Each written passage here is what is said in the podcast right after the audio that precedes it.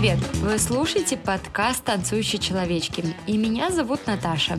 Этот подкаст для тех, кто любит танцевать и хочет узнать про хореографию немного больше. В новом выпуске мы продолжаем исследовать хореографическое искусство античности. И сегодня обсудим государство, которое называют колыбелью искусства – Древнюю Грецию.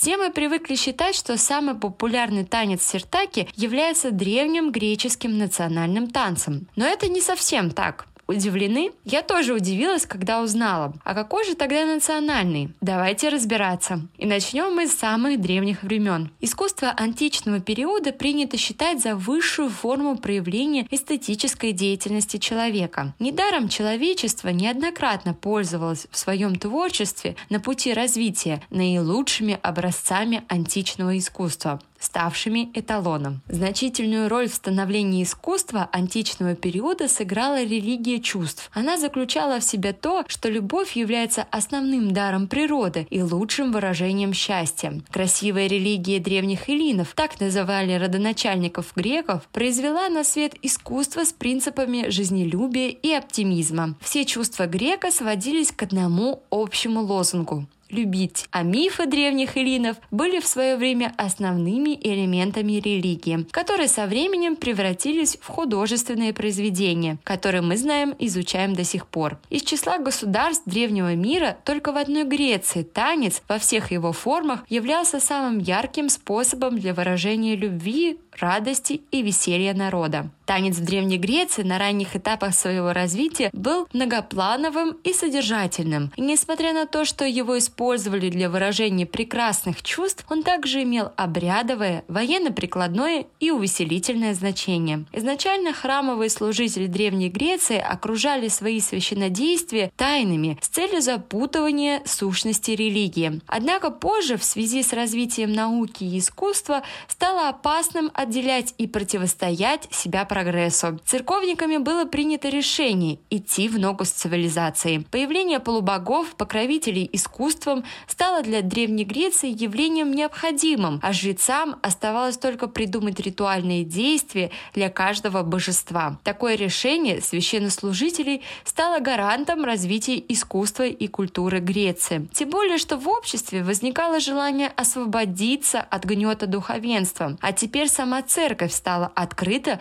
пропагандировать науку и искусство. Например, в некоторых обрядовых танцах начали появляться интермедии. Это небольшие пьесы или сцены, в которых объяснялось рождение гармонии с помощью движения небесных светил. Это действие напоминало чем-то астрономический танец, который был у египтян. О нем я уже подробно рассказывала в выпуске про танец Древнего Египта. С этого момента возникают сообщества и учреждаются школы, где преподаются свободные искусства.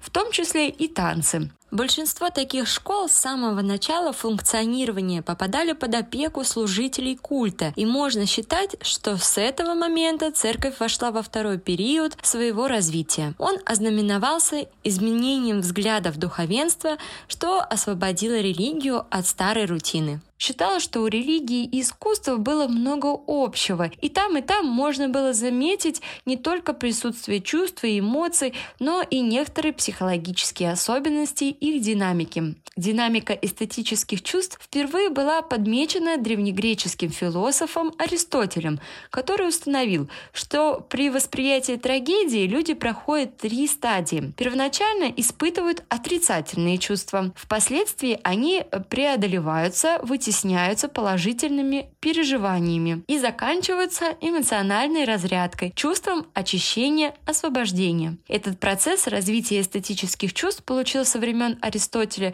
название катарсиса.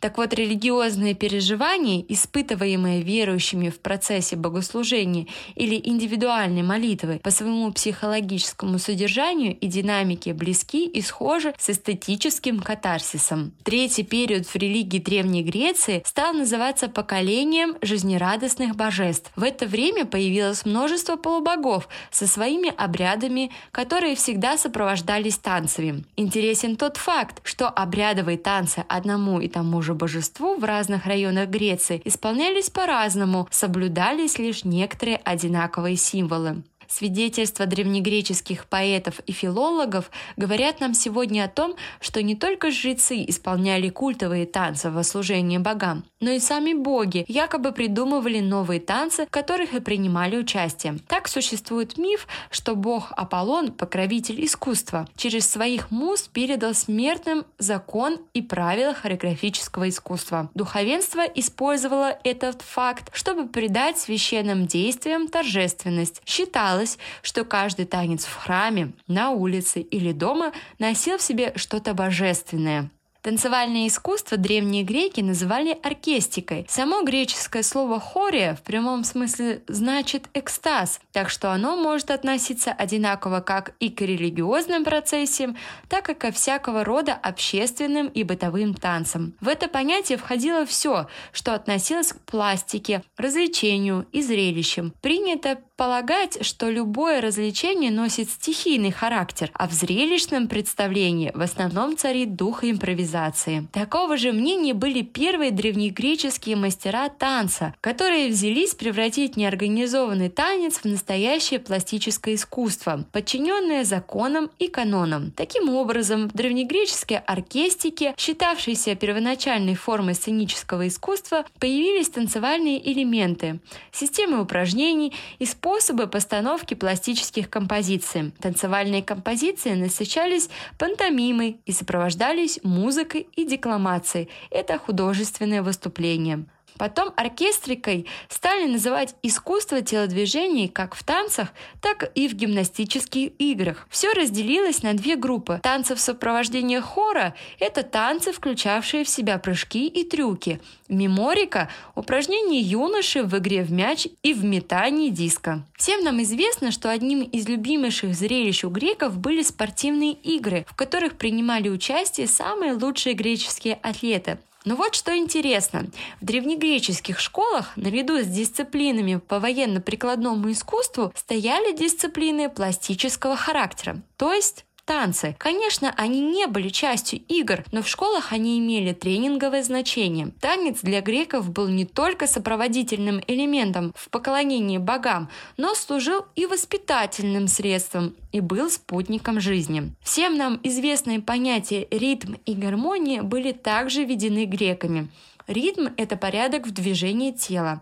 И гармония – тоже порядок, но в отношении звуков. Единение же ритма с гармонией выражалось у греков словом, которого нет ни на одном языке. Но известно, что оно имело схожий смысл со словом «танец», но в нем были объединены понятия музыки с танцами. Музыка, поэзия и танцы первоначально составляли одно неделимое целое. Затем, постепенно отделяясь друг от друга, каждая из этих отраслей вылились в особое самостоятельное искусство. Благодаря писателям Древней Греции у нас сохранилось значительное число описаний танцевальных процессий в моменты народных праздников, хореографических представлений, искусно режиссированных жрецами и мистериями и оставили для нас представление о сущности и духе религиозных, военных и бытовых танцев.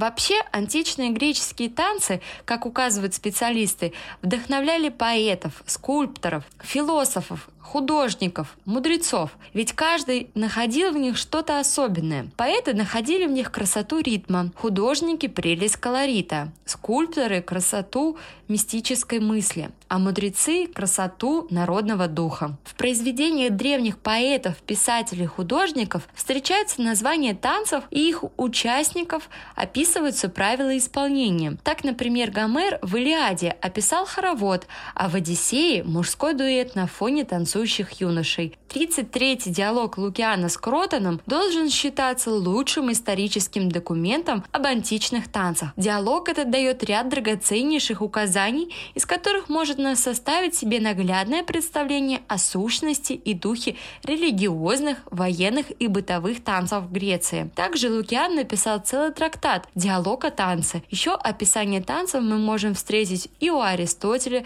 Филострата, в трагедиях Эсхила, Софокла и других. Полный рассвет греческой культуры приходился на VI век до нашей эры. В это время появились значительные произведения поэтов и художников, которые показывают нам также реальную картину состояния танцевального искусства античной Греции. До этого времени о пластической культуре греков можно только догадываться, потому что религия эллинов не получила еще четких границ. Не так много существует источников о хореографическом искусстве греков и в период Средневековья. Есть некоторые данные о том, что греческая культура в это время многое заимствовала из окружающих стран – Египта, Турции, Индии. Торговые сухопутные пути, временные военные оккупации и развитие судоходства – все это перемещало образцы культуры и искусства по Средиземноморью. По этой причине в седьмом столетии до нашей эры в пластических искусствах, да и в целом в культуре греков обнаруживается влияние восточно-азиатской культуры. Но уже к концу шестого столетия у эллинов формировался стиль в искусстве, присущий только Греции. Самым значительным по своей красоте периодом в развитии искусства Греции были 6, 5, 4 века до нашей эры. Это время красоты религиозных обрядов и мифов, значительно облагородивших пластическое искусство. Ко всему прочему, и религия эллинов почти всегда поддерживала радостное состояние человека, тем самым превращая танец в излюбленное развлечение народных масс. Единственное, остается нерешенным вопрос, кто является первым учителем танца у греков. В своем труде философ и теоретик музыки Теофраст «Банкет софистов» указывает, что один игрок на флейте родом из Сицилии и по имени Андрон одним из первых стал плясать под собственный аккомпанемент. Однако историкам хореографического искусства известно еще и другое имя создателя танцев, которого описал в своих пьесах Исхил некто Клеофан. Он прославился тем, что сочиненные им некоторые танцевальные формы были введены Исхилом в хор своих театральных постановок. Наравне с реальными творцами выступают и мифические изобретатели танцев. Например, греками считалось, что танец впервые применила богиня Кибела для спасения Зевса. Она якобы повелела своим служителям танцевать, чтобы отвлечь Хроноса, пожелавшего уничтожить своего сына Зевса. Таким образом, господин Олимпа был обязан своим спасением танцем. Археологи представили находку с острова Крит, бытовой предмет с изображением танцующих финикианок, сразу же вызвавший предположение, будто бы танец достался грекам от финикиан, поклонявшимся Афродите. Существует греческая легенда, будто Рея в древнегреческой мифологии Титанида, мать олимпийцев, жена Кроноса, обучила танцам жителей острова Кипр. Сейчас нам остается только догадываться, как же было на самом деле. Изучить появление появления танца нам помогают три вещи. Древние вазы, произведения поэтов и тексты писателей. Вазы – наиболее ценный источник позы и сцены. Тексты поэтических произведений выполняют роль естественного комментария. Тексты литературного произведения – роль ученых комментариев. Ваза объясняет нам также греческую пляску в пространстве. Лирическая ритмика дает нам понятие о греческой пляске во времени. Тексты писателя указывают указывает нам на внутренний смысл и значение того или иного рода танцев. В 1896 году французский исследователь Морис Эммануэль в своих трудах на основе исследования древнегреческих ваз, горельефов и барельефов сделал вывод, что Древняя Греция имела выработанную грамматику хореографии и веками установившуюся хореографическую традицию. Остается подлинным тот факт, что сами греки не знали точно родоначальника источника танца и время его происхождения. Нам остались на память три гомеровских грации, дочери Зевса, утвердившихся в мифологии, как покровительницы танцев. Судя по греческой мифологии, покровителем всех искусств Аполлоном была избрана для попечения над хореографией одна из девяти муз – Терпсихора, Первое ее изображение обнаружилось в городе Геркалануме, погребенном под лавой Везувия. Она представлена свинцом на голове и лирой в руках. Предполагалось, что инструмент придуман ею. Качество пластического и хореографического материала в танцах греков пребывало на высоком уровне. Об этом говорят несколько фактов, извлеченных из выводов исследователей танцевального искусства. Во-первых, танцы эллинов насыщались мимикой, и по мнению Эммануэля, мимика считалась отличительной чертой греческих танцев. Во-вторых, греки не признавали танец как набор ритмических движений и красивых поз, но стремились прежде всего к тому, чтобы каждое движение в танцах выражало какую-нибудь мысль, действие, поступок, говорило что-нибудь зрителю. В-третьих, задолго до того, как появилось искусство пантомимы, греческие исполнители старались придавать значение даже самым беспорядочным и распущенным движениям. О том, что к танцам у греков было особое отношение, говорит и тот факт, что щиты Ахилла и Геракла украшались танцевальными сценами, сопровождавшимися лирами и флейтами. Изучая различные танцы древнего мира, я все больше убеждаюсь в том, что танцы являются неотъемлемой частью жизни человека. И для каждого народа танец имеет свое значение. Так вот, в Древней Греции впервые заговорили о воспитательном значении танцев и поднял эту тему древний философ Платон. Он дал классификацию танцам и разбил их на две группы. Первая группа – танец подражательный, тот, что у древних народов был военно-прикладным и ритуальным. Вторая группа – танец гимнастический, тот, что теперь называется аэробикой. И тот, и другой приносили пользу людям и государству. Они, по мнению Платона, учили доброте, и любви. Эти танцы стали выполнять воспитательные и образовательные функции. Конечно, были и другие, которые Платон называл сомнительными. Эти танцы не только не нужны были республике, но и воспитывали иные, чуждые нормальному человеку качества. Платон приветствовал египетский путь развития хореографического искусства, считая египетские танцы целомудренными и полезными.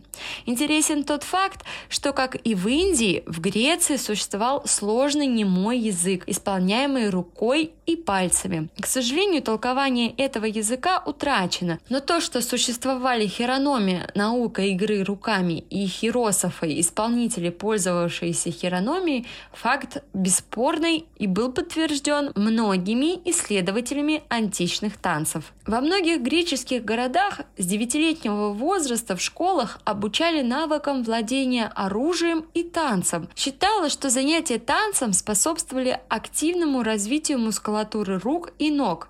И танец, как обучающий предмет, представлял собой источник славы и могущества Родины. В становлении этой программы принял участие и Платон. Он предполагал, что многочисленные праздники и народные увеселения способствуют отдыху разума и укреплению телесных сил простого гражданина и служащего. Платоном предлагался проект «Идеальная республика», в котором обучение танцам отводилось значительное место. Философ считал, что основное предназначение танца, как обучающей дисциплины, заключается в том, чтобы гражданину прививались хорошие манеры, благородство движений, подвижность и грация. Легендарный древнегреческий поэт-сказитель Гомер утверждал, что доисторический персонаж древнегреческой мифологии, участник Троянской войны Мерион пользовался уважением греков и троянцев только благодаря своему умению танцевать. А афинский драматург Софокл после победы в морском сражении между греческим и персидским флотами близ острова Саламин танцевал вокруг своих трофеев. По утверждению современников, танцевал он отменно. Исхил лично принимал участие в плясках в своих спектаклях. Одним из любимых занятий Платона было предводительство в хороводах молодежи. Современники считали, что самые красивые танцы были в Афинах, общем храме всех искусств. Одним из них был танец с покрывалами. Женщины Греции в подражании восточным обычаям выходили на улицу с покрывалами и вуалями. Эта часть аксессуара и женского костюма становилась деталью в танце. Итак, древние греки использовали танец не только для увеселения народа, но и как часть религии и военного образования.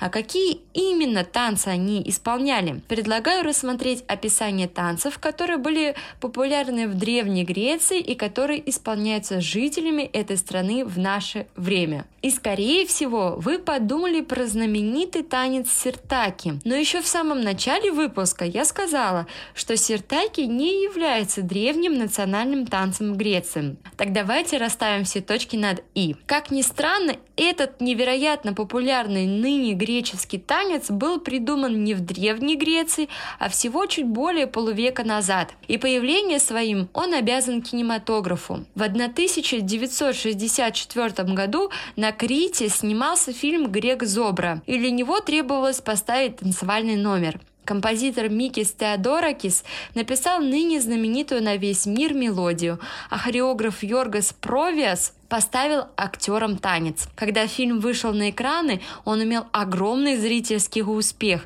и был номинирован на «Оскар» в семи номинациях из которых три оказались для картины выигрышными. Так, после мировой премьеры картины Греция и Сертаки стали на международной арене друг для друга неразлучными символами. А следующий танец не менее популярен, чем Сертаки, и вот как раз он считается одним из древнейших греческих танцев.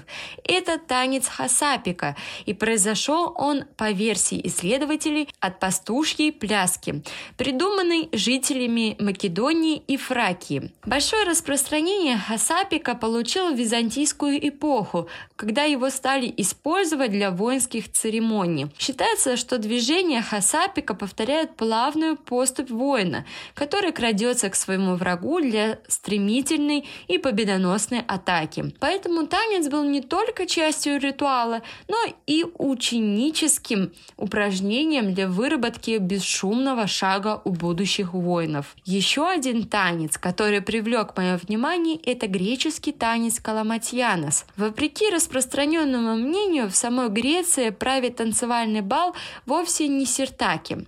Каламатьянос – вот самый популярный и любимый в городах и деревушках Греции танец. Его умеют танцевать и мужчины, и женщины, и дети, и старики.